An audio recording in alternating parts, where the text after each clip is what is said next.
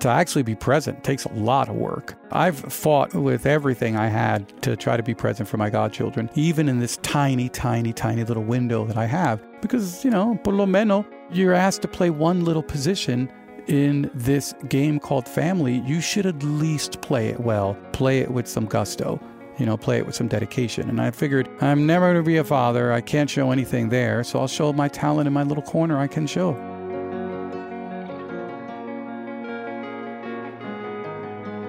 Hi, welcome to the Fatherly Podcast. I'm your host, Joshua David Stein. My guest today is Pulitzer Prize winning author Junot Diaz, author of The Brief Wondrous Life of Oscar Wao, This Is How You Lose Her, Drown, and most recently, Islandborn, his first children's book. We're such big fans of Junot Diaz over at Fatherly that we chose to break our father's only rule for the podcast. Junot is the first non dad that we've ever interviewed. He is, however, the godfather of many, or as he calls it, padrino. Our conversation covered a lot of topics, from his own father to why he will never be a father himself and his regrets and relief about that, to how to write literature for adults and children which give them the space to participate.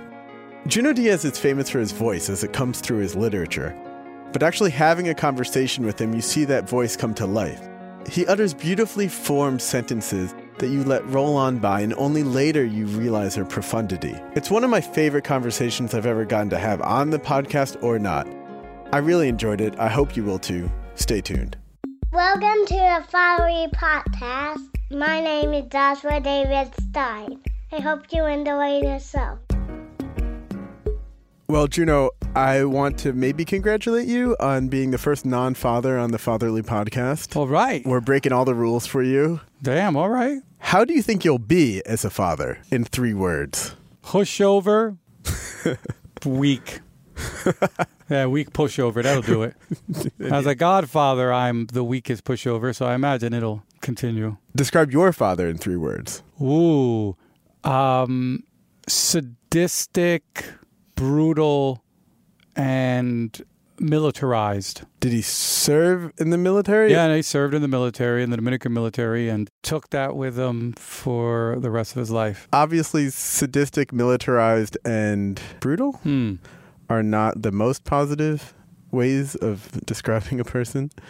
Do you think that at all contributes to why you aren't a dad? I have no doubts about that. I think my mother's always wondering, why don't you have any kids? And I look at my mother, we're five children. And both of my sisters have children, and none of my brothers have children. You could not have picked three brothers so unalike. Um, and all of us struggled with uh, having a lot of girlfriends. So it wasn't as if there was some Lack of opportunity. yeah, uh, you know, like we were like coasting or anything. I think uh, you know there's certain kinds of people that uh, really alter your vision towards family and even your vision towards trust inside of intimacy. And my dad did a perfect number on his sons in a way that he wasn't able to kind of completely get inside my sister's heads. You didn't know your dad. Is this correct? Your dad wasn't around for a large chunk of First six years. first six years because he was in the states Mm. and you were in uh, the Dominican Republic. Yeah. And then you settled in Jersey, as is famously chronicled in many of your I don't know famously, but it is chronicled. semi-famously. No, I would just say chronicled. Yeah. It's chronicled. Well, let me just ask: What did you read as a kid? You're here because you're great, and we want to talk to you. Also, because you have a children's book called Islandborn, which just came out. But what kind of stuff were you reading as a kid from a children's literature standpoint that stuck out to you, if anything? A lot. I mean, again, I don't have a lot of experience with picture books, which is great. I'm neither a parent nor read a lot of picture books when I was young. By the time I learned English, the picture book phase was over. I kind of missed that entire part of my life. I started reading, you know, what young readers were reading, and uh, and I was actually compensated for my terrible speaking of English. Uh, it took me a very long time to actually speak English.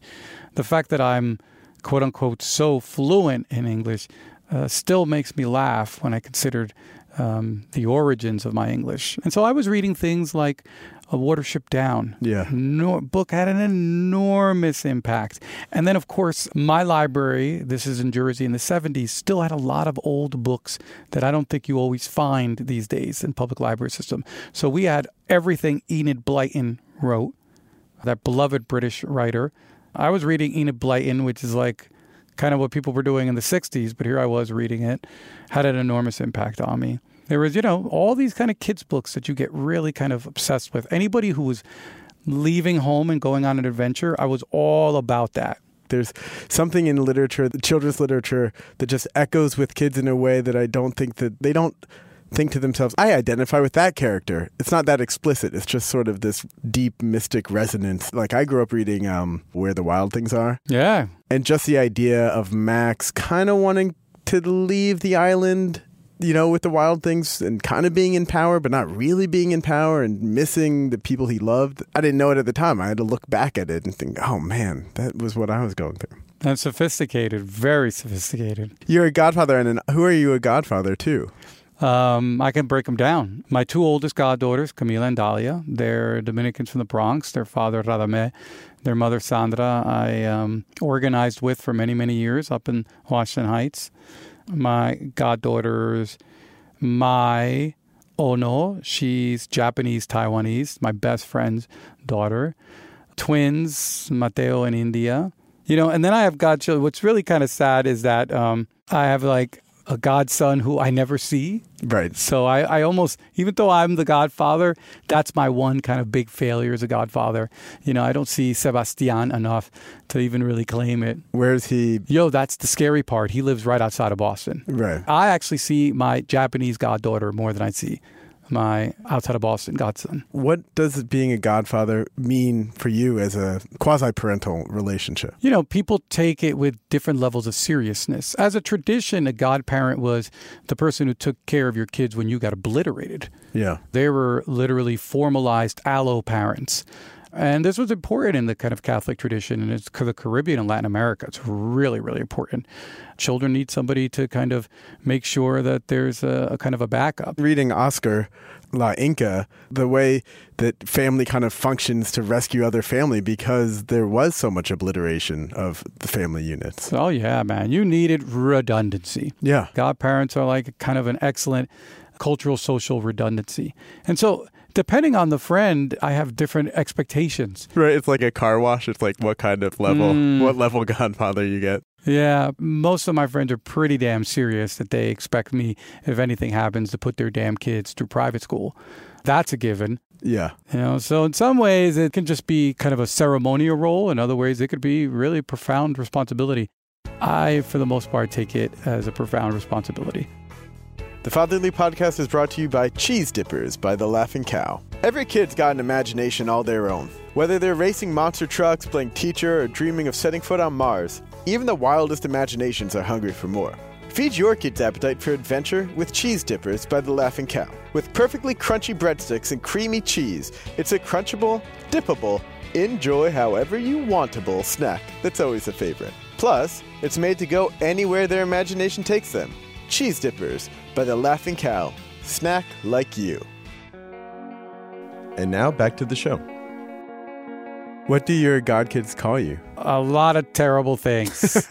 Again, most of them call me tío or uncle. Mm-hmm. The ones who speak Spanish will call me padrino, which is godfather, which is incredibly funny. When you're called padrino, you just start laughing because the padrinos I knew were they were godfathers for real, and I always feel like I'm play acting still. What has been the moment you've been most proud of as a godfather and why? The invitation to any allo parent is absence, to not be present. There's always a temptation for you not to be there. There's always a temptation for you to make excuses of why you can't go to the game, why you can't go to this event, uh, why this year you can't make that trip to Japan.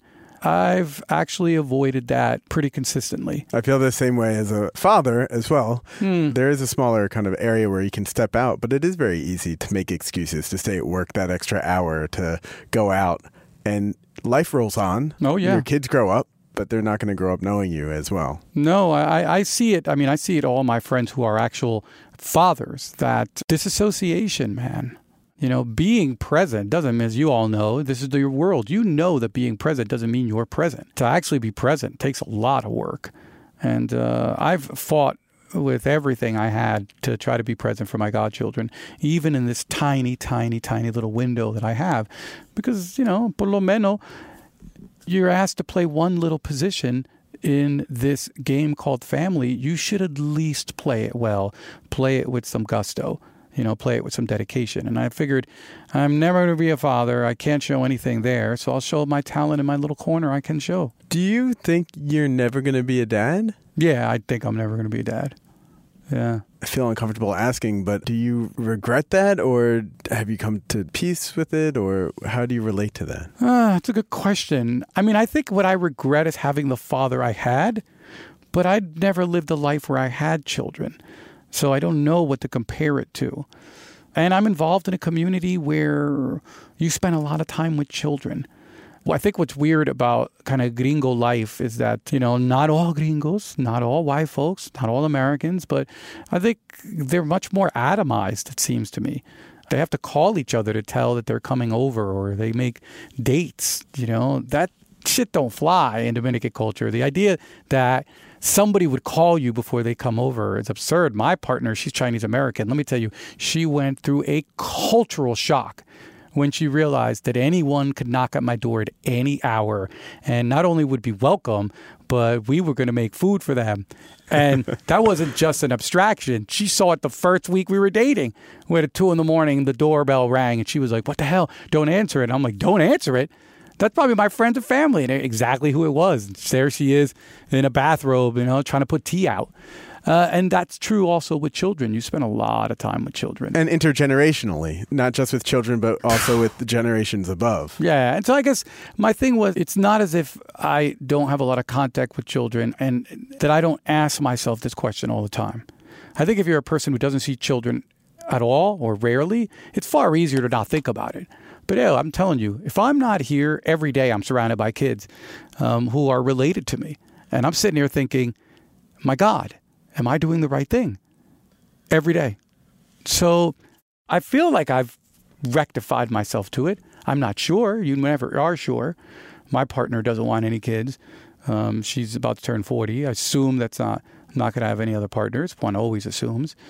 I mean, so we'll never know, but right now it seems to be that's where it's going to go. Yeah, I think um, as a dad myself, I have two kids, Achilles and Augie. They're four and six. Great name, Joe. One of the things when I first became a dad, it was the biggest challenge for me was to not just reenact the trauma that I felt as a kid on my own kids. You yeah. Know, I think what you said resonates. Your dad fucked you up so much you didn't think that you could be a good dad. I felt the same way, and it's been this long journey. you know, they're not that old, but it feels like a long time of trying to figure out what my limits are. Yeah. And what my boundaries as a person are. Who am I? And can I be more than what I have been? And you know, everyone has their resources and they've got like different fuel tanks. I mean, for me, I think one of the things that also kind of made it clear was this idea of being present for young people. This idea of really being here. For those of us who suffer from mental illness, that creates another question. I mean, I enter into depressive episodes that last for years. And I often tell myself, my God, am I glad that I didn't have a child who would have went from year one to year three without a father. Mm-hmm. Absence, they say, is not as terrible as neglect in the psychological literature the damage that that would have done because you know any of us who goes through these episodes especially profound episodes know that you're not there right. in any way that makes any sense and so you know maybe this is just me justifying it to myself but when i look back at my life even the last 20 years there are more holes than there are presences and there's a part of me that's like for whatever said and done the one thing i haven't done in these last 20 years is fucked a kid up, which I would most certainly have if they'd been around. What heirloom did your father give to you, if any? My father, when he left, he left us with a bunch of firearms. I was one of those families where if you broke into the house, you would better come with a SWAT team.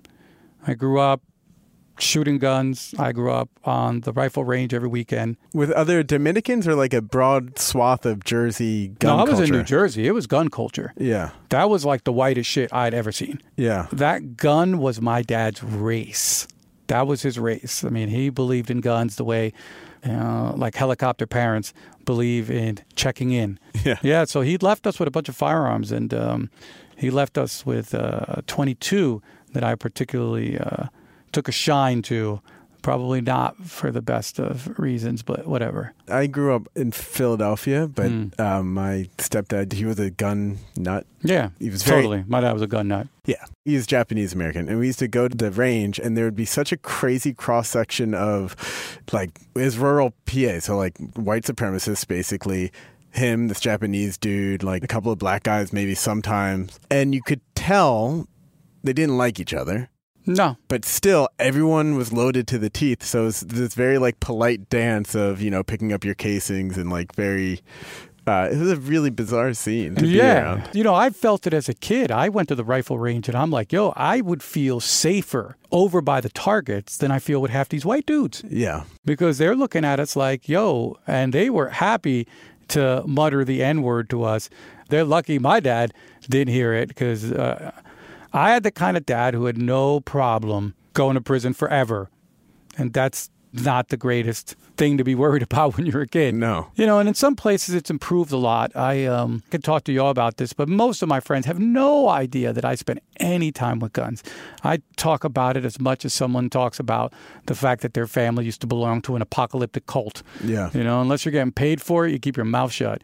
Every now and then, though, some friends will say, hey, um, you know, let's go shooting guns. And then they discover that I actually shot for a while.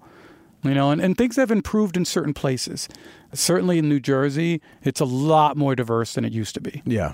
You know, I went shooting in New Jersey and I'm like, oh, this does not look like what it was with my childhood. Describe the dad special for dinner, but now we're saying the Junot Diaz, the Diaz special for dinner. Yeah, the Godfather special. the Godfather, the Padrino special. Yeah, man. No, because I, I get, you know, again, yo, like once your friends figure out in a deep way that you are not going to abuse their child and that you will fight to the death for them, once they figure out you're a real allo parent, all sorts of strange stuff starts happening. You know, and one of them is make sure these damn kids get something to eat. So my problem is, is I can't cook for shit. the other thing, though, that I have an advantage is, is that uh, I'm one of the reasons that food culture has gone to shit is because all of us are foodies now. You know, I'm one of these people who always knows where there's a good restaurant to feed some kids at. Yeah. So my godchildren are always happy if I'm the one taking them out to the meal because they know they're gonna they're gonna eat like wild fun shit. What kind of stuff do you? Well, you were talking earlier. You know, I'm a Dominican. I'm a Caribbean person of African descent. Uh, I love all my Caribbean food. The big treat usually for my godchildren will be like Jamaican food because from the Spanish to the English Caribbean, it's like a nice. For them, it feels mad exotic. Yeah. Again, a lot of my Dominican godchildren weren't raised with Japanese food till I became their godfather, and now they're all big Japanese food fans because I have this connection to Japan. Th- these girls in the Bronx, they were the Bronx. For them, eating out was eating Italian. On Arthur Avenue, or Yeah, man. I was like, yo, we're going to go get Japanese food downtown. It was like, I wouldn't want to put too much on it, but certainly Japanese food is the top food. And Ethiopian food. Yeah. I'm a big Ethiopian food fan, so it allows me to take all sides of Ethiopian food. My goddaughters will talk endlessly about where they first ate Ethiopian, how they learned about it, and same goes for the rest of them. So those are my things. I tend to try to cross train them in diet so that when they grow up, we can all eat together. Yeah. Are you religious? Well, you're a godfather. Hmm. That's in your name. The thing was, is I was raised in the syncretized, hybridized, Africanized Catholicism of the Caribbean. Like, no question. There's no pope that's going to show up to my family and not see wild African paganism written all over our altars, our ancestor worship, the the sort of the ways that we celebrated the calendar. You know, mm-hmm. that still abides in me. My numinous relations to my ancestors has never left me, no matter how far away I've come from Catholicism, uh, no matter how the sort of kind of the empirical world has gripped me over the religious. And uh, there's no question that my older godchildren are very aware that this model that I present of having a powerful relations with my ancestors, mm-hmm. uh, which is you know very much uh, part of the Caribbean African religious traditions. What's funny is that my Japanese goddaughter already has this built in to her Buddhism. So the overlap there, or to say the, the dissonance there, is non existent. Right. Oh, it also made me think I, I was in uh, Philadelphia for the weekend alone, and this book, The Brief Wondrous Life of Oscar Wao, kept me wonderful company. And it kept me company because it's not just one story. It's like uh, you have a whole family that you open that book in. You have all the ancestors, and you have just such a rich life. Everywhere I went with that book, people would come and talk to me about it. I'd be eating alone and someone would be like, That's my favorite book. And they'd come sit down. And it's like all of a sudden I had friends. So thank you for making me not lonely for a weekend. That's very kind. So I first read Islandborn before I read this, right? Sure. One of the things that I've found so interesting about Islandborn is just like you did in your books for adults, you don't overly explain things and make it explicit. It's kind of like the reader me, the kid, whoever, has to go on a journey to discover it for themselves. In Islandborn, obviously, it's with Lola and the monster, and there's no reveal. Like, this is actually Trujillo. Like, you have to do that on your own. Can you talk to me a little bit about how that approach that you take in your adult literature translated into Islandborn? I mean, ultimately, my central strategy, or kind of a, an important aesthetic philosophy is that reading is collaboration. We understand this, but one has to think of it in some ways more technically. Lots of things have to happen for a book to work well. But one of the most important uh, realms that a writer has to kind of account for and has to, you know, make sure that they shape correctly is how much room is there in the book for the reader to participate. Mm-hmm. One of the reasons books go completely crap is because they're either too little room for you to participate or there's too much room for your participation. So you feel like you've been abandoned. You feel like you don't understand the rules. You don't feel like there's somebody there who's playing with you. You know, and somebody just throws a balled up piece of paper to you and says, play. Mm-hmm versus when somebody comes and say, "Hey, listen, I know this game. It's like this, but you can change the rules and modify the game in a way that makes it pleasing and satisfying." Right. And so I think that that's always been my game plan. I've never felt the need to explain Jack to most people because I understand that most people want to collaborate. Right. It's a matter of being a player, being a complete spectator. Exactly. Let me tell you the truth. I would argue most writers want their readers on the bench. Mm-hmm. That's the truth of it. I would argue most readers are accustomed to being on the bench. They're not accustomed to being asked to participate fully in a way that I think really brings out the richness of reading. And I'm way more interested in that than I am of any other thing. Being alive, the mm. feeling of being alive when you're reading it, as opposed to it just being an object that you're consuming. And that I'm a minor part of this this has been my problem with even the identity of being a writer. You know, I will go to a place where people are expecting me and they'll give applause. And I keep thinking, yo, I hope you're applauding yourself because I'm just an excuse for y'all to shine. It's really true. I am the least of what makes a book brilliant, as it should be. It is readers that make any book brilliant. Right. And that's why so many books, it takes a while for them to find their readership. They've written a book that will only respond to the future. And if you have to actually really believe that deeply, not just as something you say in an interview, not something you just trot out because you're trying to grab some humble points, you actually, that has to be an absolute operational logic. If you don't feel that in your soul, it will never be reflected in the books. Never. You cannot falsify that. And it's the same way you can't falsify sympathy. That shit shows up. If you have no sympathy, that shows up in a book. I think that that was probably the best thing I did during my apprenticeship as a writer is make that decision when I was first building the tools to be a writer is that I come in number 3. Readers 1 and 2 and now let's do some work. Yeah. And that helps. And that approach obviously follows from adult literature to children's literature. Did you have to modify it or tweak it in any way? Hugely. Because it does seem that the space that you allow a kid as a reader to play in has to be a little bit different than the space that you allow a adult to play in. Hugely. The thing is, is that you want to create. At least this is how I figured out. Is that you want to create sort of multiple games, right? That there is a very simple, straightforward Pong in here. For those of you young enough to remember Pong, a simple video game, yeah? There's a very simple video game in here that you can play. You can just strap yourself into this book, you collaborate a little bit, and you're out. But you could begin to understand that there are multiple games happening here. The older, or perhaps a more sophisticated or a more interested reader can then begin to understand that, hey, wait a minute, this book is also playing a game with children's book, where the folks that are giving Lola the initial stories are giving her traditional children's book literature, which is like, oh, look, this is funny, this is whimsical, this is all innocent. But then there's a second children's book that is growing inside of this innocent children's book.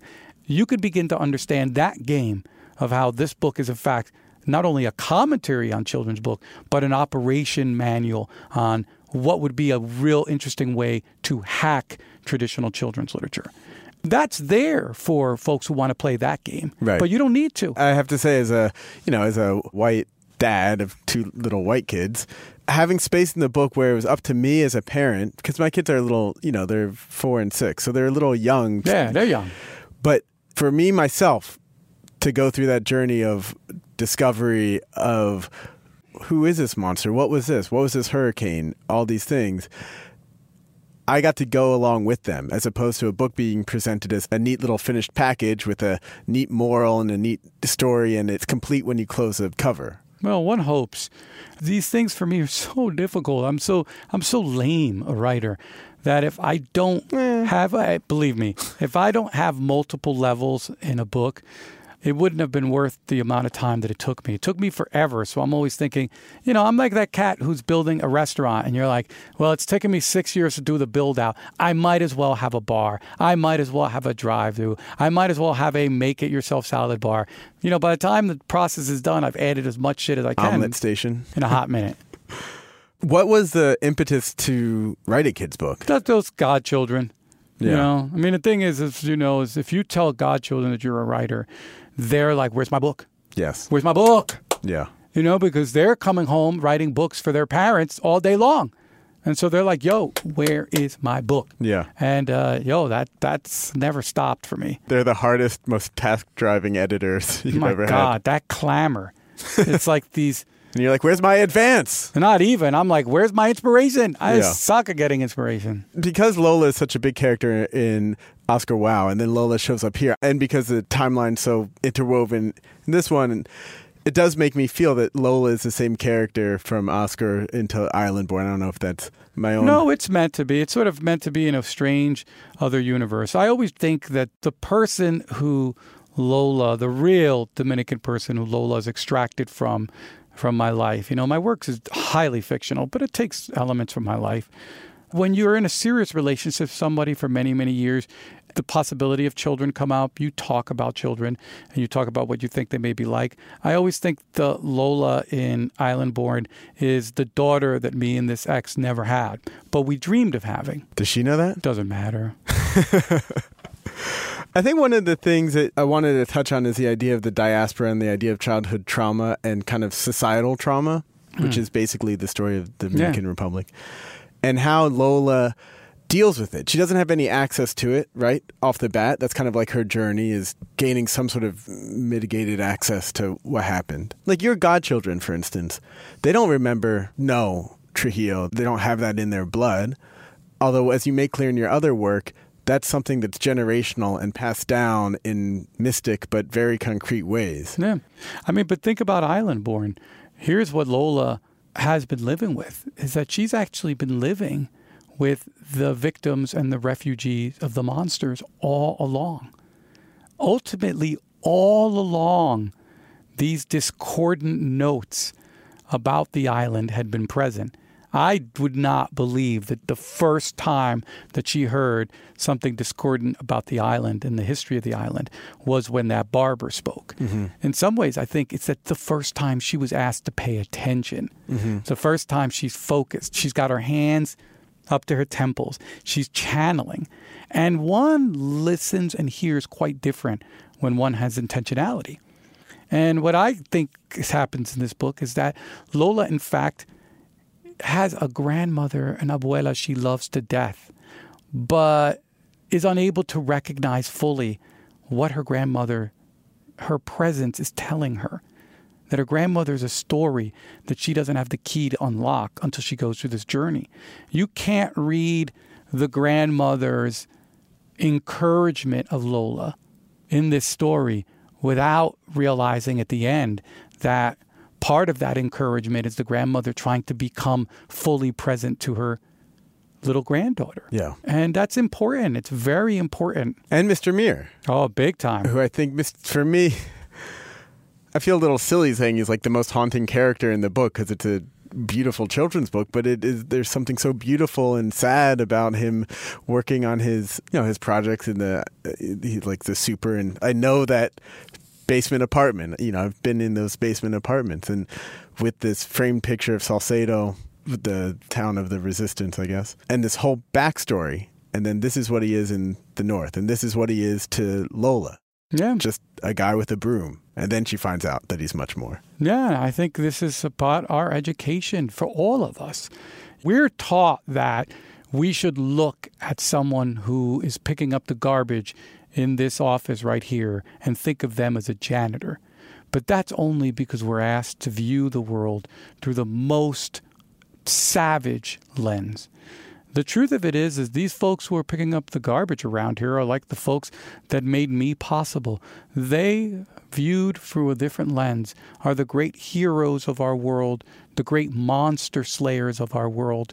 And Lola, who has this wonderful family, is not even aware of this heritage because she thinks of her grandmother as just abuela and she thinks of Mr. Mir as just the super. And she doesn't understand that taken from a different angle, an angle that isn't just imaginary, an angle that in fact incorporates all that is hidden and all the secret stories. These people are titans. Normally, when celebrities write children's books, I feel like how voiceover actors feel when Morgan Freeman takes all their roles.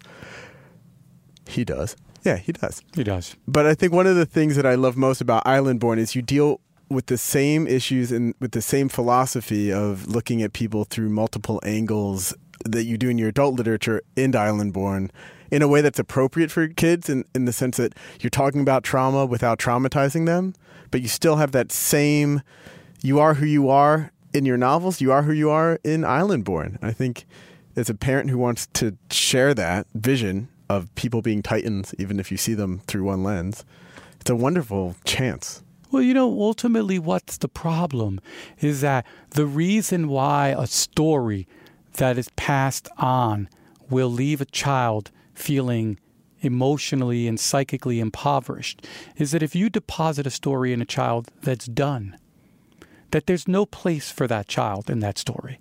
Suffering X happened, hold that. This terror was endured. Why don't you hold that for a second? But the thing is, is that none of these stories are done. None of these stories are really over. And I think folks like history as this kind of contained, already judged, prepackaged finitude, you know, that it's just, it's just complete, it's discrete. And I think that the way that you can leave someone feeling empowered in a story is to understand that this thing isn't done. This thing isn't in a museum. There's a role for you to play, even if it's just in the remembering and recognition. And that's where people feel empowered. They're like, wow, I can jump in this plane. It's just not a plane that just gets dumped on me. And I could fly this thing around and take it somewhere where it hasn't been before. Yeah, Lola takes this story of a monster. It could just be something you just deposit as a kid as a kind of an ethnic or cultural or racial or political celebration. And she's like, there's a place for me in this story. And we see at the end, like Lola imagines in the final pages, her interaction with the monster. What would she do and I think that that's important. That empowers people. If history is just something dead that we drape you over, bleeding, rotting, stinking skins that you have to wear every now and then for a holiday, there's a reason why no one wants to have anything to do with history. If history is something alive where you can be a hero in it, that's quite different. There's space. Mm. Always space. Junot, thank you for taking the time to Ah, I talk appreciate today. it. Thank you so much.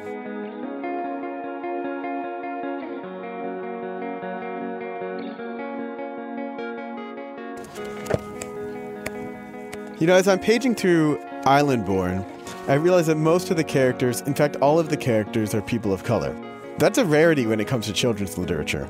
And something when I was reading the book to my two sons, I was very aware of. It got me thinking about race. When and how is the appropriate way to talk to children about it? When do they become aware of race? Much of Junot's work, especially for adults, explores these subtle gradations of race and color, which are evident in all societies, but he's talking about, you know, Dominican society. So I wanted to get the opinion of Josh Krisch, our science editor, on race and when kids first become aware of it.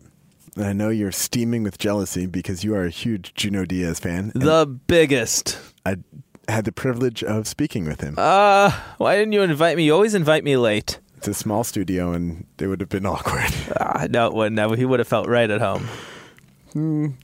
Um, so the reason Junot is on the podcast is because he's Junot Diaz, but he's not a father, but he did write a kid's book, which kind of brought him here, called Islandborn. Across his oeuvre for adults and children, I think one of Junot Diaz's main preoccupations is race, how it manifests and how it affects everyone, the discriminated against and the discriminator.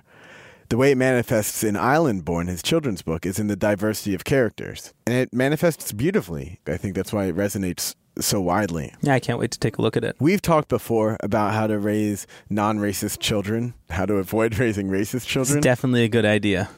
and how much of it's nature versus nurture. Can that be mitigated? I want to dig into the science behind racism in children and how to combat it.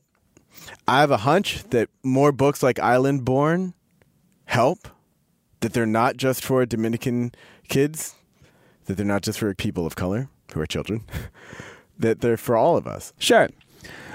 Actual racism we don't see in very young children. They don't hate people. They don't really hate anything. They don't necessarily have the brain power to hate yet. You don't see a real ethnicity bias until around age three. And in most children, that peaks at around age eight. And then hopefully after that peak, it kind of declines into a less racist or only implicitly, not explicitly racist child. That's kind of the progression of racism in the average white kid living in a white neighborhood. You're saying that explicit racism peaks at age eight, Yeah, and then and after that, it sinks into implicit racism. Right, which is what the average person has. The average person has a fair amount of implicit racism. Implicit racism doesn't mean that you would make any decision based on your racism or that you would exclude somebody or not give them the job, but it means somewhere in the back of your head you think that your race is better than the other races. Uh, most people have that to some degree. Studies have shown that the average person, if you really pick at their brains, has a certain preference for their own race over other races, but we've buckled down on that. We've put it inside ourselves and we don't let it show out in public, mainly because society has taught us, at least the society that we live in now, has taught us that it's very, very bad to be racist. So the average kid has no awareness of this at age three, four, five, six, seven, eight.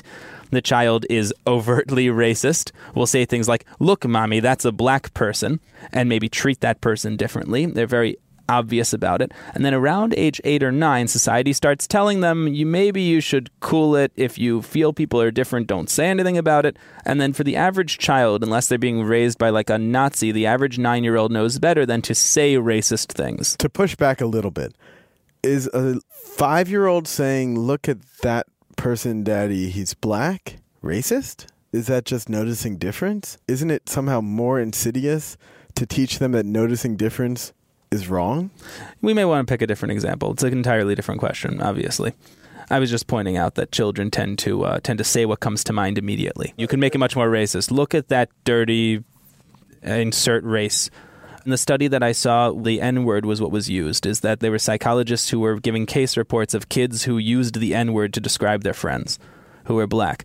These are examples of explicit racism. What I'm- is going on? this really goes against kind of what I would imagine. Yeah, there are a good number of kids who display explicit racism in school who will say racist things to other kids, and they tend to stop doing that once society tells them to stop. But that doesn't mean they stop being racist, it just means they stop saying racist things. Are we talking about like 98% of three to five year olds studied said some racist shit in kindergarten? Or is it like 50% did, and then by the time they were eight, only 20% did. I mean, are we talking about the preponderance? They- What they'll do is they'll collect a sample of 100 kids who were brought to the principal's office for using the N word, and then they'll study them. Oh, that's a terrible. It's actually really useful because you want to know why they're saying it. Are they saying it because their parents are racist? Or are they saying it because they all watch the same TV show? Yeah, but that doesn't give any indication of how widespread it is. We don't know how many kids have explicit racism. We know a lot more, a lot more about population level implicit racism. Implicit racism is much more interesting to scientists. This is children who aren't racist necessarily, certainly not in an explicit way, but they do prefer their own race. And when asked, what do you think of other races, they don't say anything negative. But when asked, would you rather be friends with this kid or that kid, and one kid is white and one kid is black, the white kid will pick the white kid. That's implicit racism. They don't say it's because of race. And if you were to ask a 10 year old, did you pick this kid because he's white? They'd be horrified. Of course not. I picked him because he looks friendly, which is somehow worse. This is implicit racism. Infants show implicit racism. You can call it an ethnicity preference if you like. For example, in 2008, very famous study, they took 64 Caucasian three month olds. They certainly are not racist at three months of age. And they showed each child a Caucasian face alongside a second face. That second face was either Middle Eastern, Asian, or African. They found that the children, three month olds, they were all white kids. That these three month olds would stare at the Caucasian face for almost the entire time, and that their eyes never even looked at the other race face. They weren't seen. That's right. They completely erased them. There's a there's a degree of erasure here. What's much more likely than that this is a racial finding is that small children tend to like faces that they associate with their parents' faces. These are white kids with white parents. That white person looked more like their parents, so they have a preference for somebody who looks like mom and dad. And if you're a white kid, odds are looking like mom and dad means a white person. What's the role of parents in trying to raise non racist children? Parents have a very real responsibility to make sure that their children see them doing things that demonstrate that they're not racist. Which doesn't mean walking around with a t shirt that says, I'm not a racist. It means modeling the behavior. What about a tote bag that says, I'm not a Tote bag wouldn't work either. You got to model the behavior. Oh. One way to model such behavior in your speech is simply to make sure that you stop using us them expressions. Us them expressions are very harmful. Don't refer to other races as them and your race as us. Talk about people as being part of a global community. Children sense when you call somebody else them, when you other somebody in your speech. Children pick up on that. As a matter of fact, studies have shown that children pick up on your implicit biases all the time. Sometimes this can cause them even to display explicit biases. Why are you looking at me funny? I thought it was the other way around. It works every direction. Oh, Yeah, it works every direction. There's a prejudice scale. 20 statements about other cultures that you can administer to any adult. And through this prejudice scale and how they answer these questions, you can figure out what their levels of implicit bias and explicit bias are. Some of these questions are like respond to the following statement Immigrants take our jobs. Strongly agree, strongly disagree. Another one that's on there is immigrants transmit values not required in our country. Strongly agree, strongly disagree. Parents who tend to score particularly, yeah, it's not great. Parents who tend to score particularly high on the prejudice scale are overwhelmingly more likely to have children who display implicit and explicit bias. For a child, you can't give them this survey, they won't know what to do with it. You have a six year old, so your six year old wouldn't know what to answer on a survey like this. But they did take a group of six year olds whose parents had answered this survey, and they showed them pictures of six different kids from different ethnic groups and asked them, Who would you like to go on a play date on? Or if you could only be one of these kids, which one of these kids would you be? And children who chose their own race consistently across all of these experiments invariably had parents who scored poorly on the prejudice scale. What this tells us in less scientific terms is that if you are biased deep down and if you feel a certain way about other people, your children are going to pick up on it. And they're not just going to pick up on it in an implicit way that they're going to harbor negative thoughts about other races. They might even make decisions about other races based on the implicit behavior that you have. You're walking around the house using us them statements, making sure to only watch TV shows that have actors that are your race. Well, the actor thing I think is interesting because you can very easily default into only watching a non-diverse television show, reading books with white kids as the characters. Like that's part of the system which if I'm not wrong, kids don't pick up on whether it's explicit or explicit, whether you're choosing a television show because it's only white kids or choosing a television show and it only has white characters, right? They digest that in the same way, which is why a book like this, why having diverse characters and having diversity being part of the fabric of life seems so important as a parent and why it's just as important to work at it. For me, it needs to be a conscious decision because such is the state of the world that the default isn't that. Yeah, it's it's a shame that it has to be conscious, but your children if you want if you want Achilles to grow up not to be racist, he has to see that dad has friends of different races, that dad watches shows that have black people in them as the stars, reads him books that have yeah, white kids but also kids from every other race that have a good ethnic breakdown of different groups, and that dad enjoys foods from different cultures and doesn't insult those cultures while he's eating their foods. That happens. Oh yeah. I had a grandfather who uh, had some very choice words to describe ethnic dishes. Yeah, which he still ordered. right, and it definitely didn't do wonders to my implicit racism. But we have to model this behavior at home. Say I'm not comfortable having that conversation with Achilles. To be honest, I don't think that if I sat him down and I was like, this is what racism is, don't be it. don't be a racist. That would not be helpful for him. No, and studies suggest you're right. It would not be helpful. How do I broach the subject? Needs to be dialogue, and needs to be interactive dialogue, almost almost initiated by Achilles. So how do you make Achilles start talking about race? It's probably not something that he's thinking about right now. And the answer is you pick something going on in the news or pick something that he's seeing on TV or Diaz's book that's in front of him and ask him two basic questions. What do you think about what is happening? And how does it make you feel? That's what do you think about what's happening? And how does it make you feel? Those two questions are relatively open ended. They prompt the child to start talking about what's happening in the scene. So, in the book, for example, talking about what's happening on the page. So now you have an engaged reader, which is never a bad thing. And how it makes you feel you're going to find that those feelings frequently end up touching on something that can launch you into a discussion about race. For example, in Diaz's book, the dictator Trujillo, who was a dictator who terrorized the Dominican Republic, is depicted in the book as a black monster. If you were to stop at that page with Achilles and say, You see this black monster, it symbolizes a very bad person who hurt a lot of people in a certain country. What do you think about what's happening on this page? And how does it make you feel to think that these people were hurt by this black monster? Why do you keep on emphasizing the black part of it? I because it's a black monster. I was just describing it. It's a monster. It's a bat. A bat. Oh, that helps more. And you stop right there and you ask Achilles, "What do you think about what's happening?" He's probably going to give you a pretty incisive answer. It looks like a monster's terrorizing children. Incisive, Achilles. And how does that make you feel? And if Achilles says something like, "I don't know," these kids don't look like me. I guess that couldn't happen to me. That's a great place to launch into a discussion about how there's a globalism and an Right. idea this could happen to anybody. And if Achilles says, this looks like it's happening in an island somewhere, maybe it doesn't affect people living in cities, that might be a great time to explain to Achilles that people who live on islands and people who live in cities both have monsters they have to deal with. It's a launching point for a discussion that Achilles can initiate using what's happening on the page. It seems like as a dad, it's like I want to be able to have conversations about race, and I want to be able to have Achilles acknowledge and appreciate difference.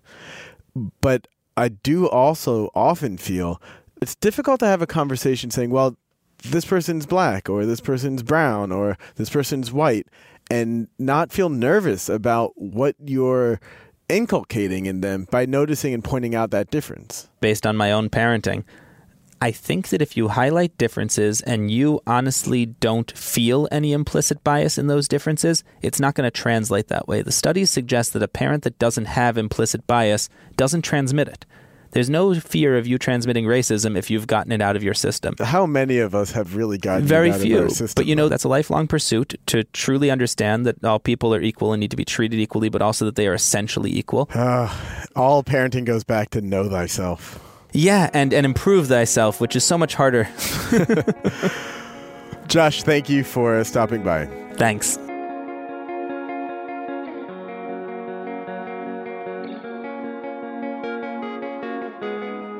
That's it for this week. Thanks for listening to the Fatherly Podcast. I'm your host, Joshua David Stein.